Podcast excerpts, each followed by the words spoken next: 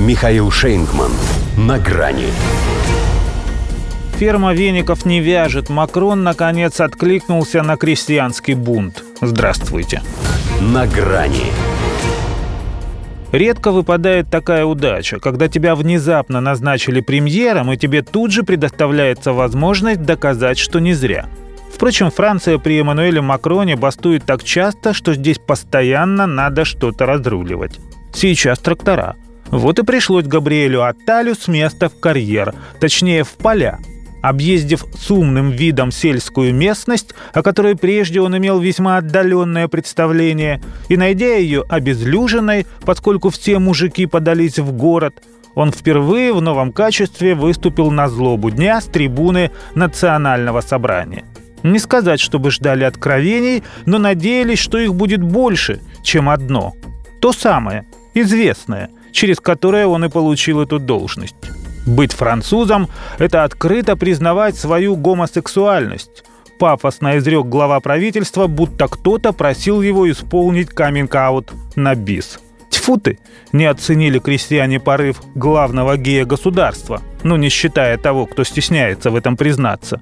И завели моторы своих железных коней.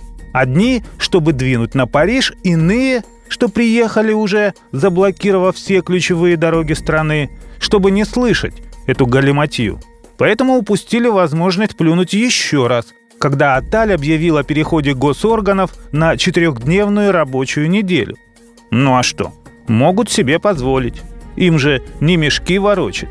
Те, что делают это 24/7, потому и прервали свое занятие, что такие госорганы лишают его рентабельности. Казалось бы, продовольственная безопасность – это же аксиома. Но здесь ферма – это теорема, которую еще пойди докажи. Не только во Франции жарко, бунтами охвачен весь Евросоюз, но в Париже уже бронетехника. Хотя и в центре Брюсселя противотракторные ежи.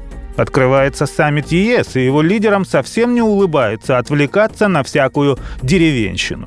У них на повестке одна, но пламенная страсть. Снова будут думать, как бы насобирать Украине 50 миллиардов.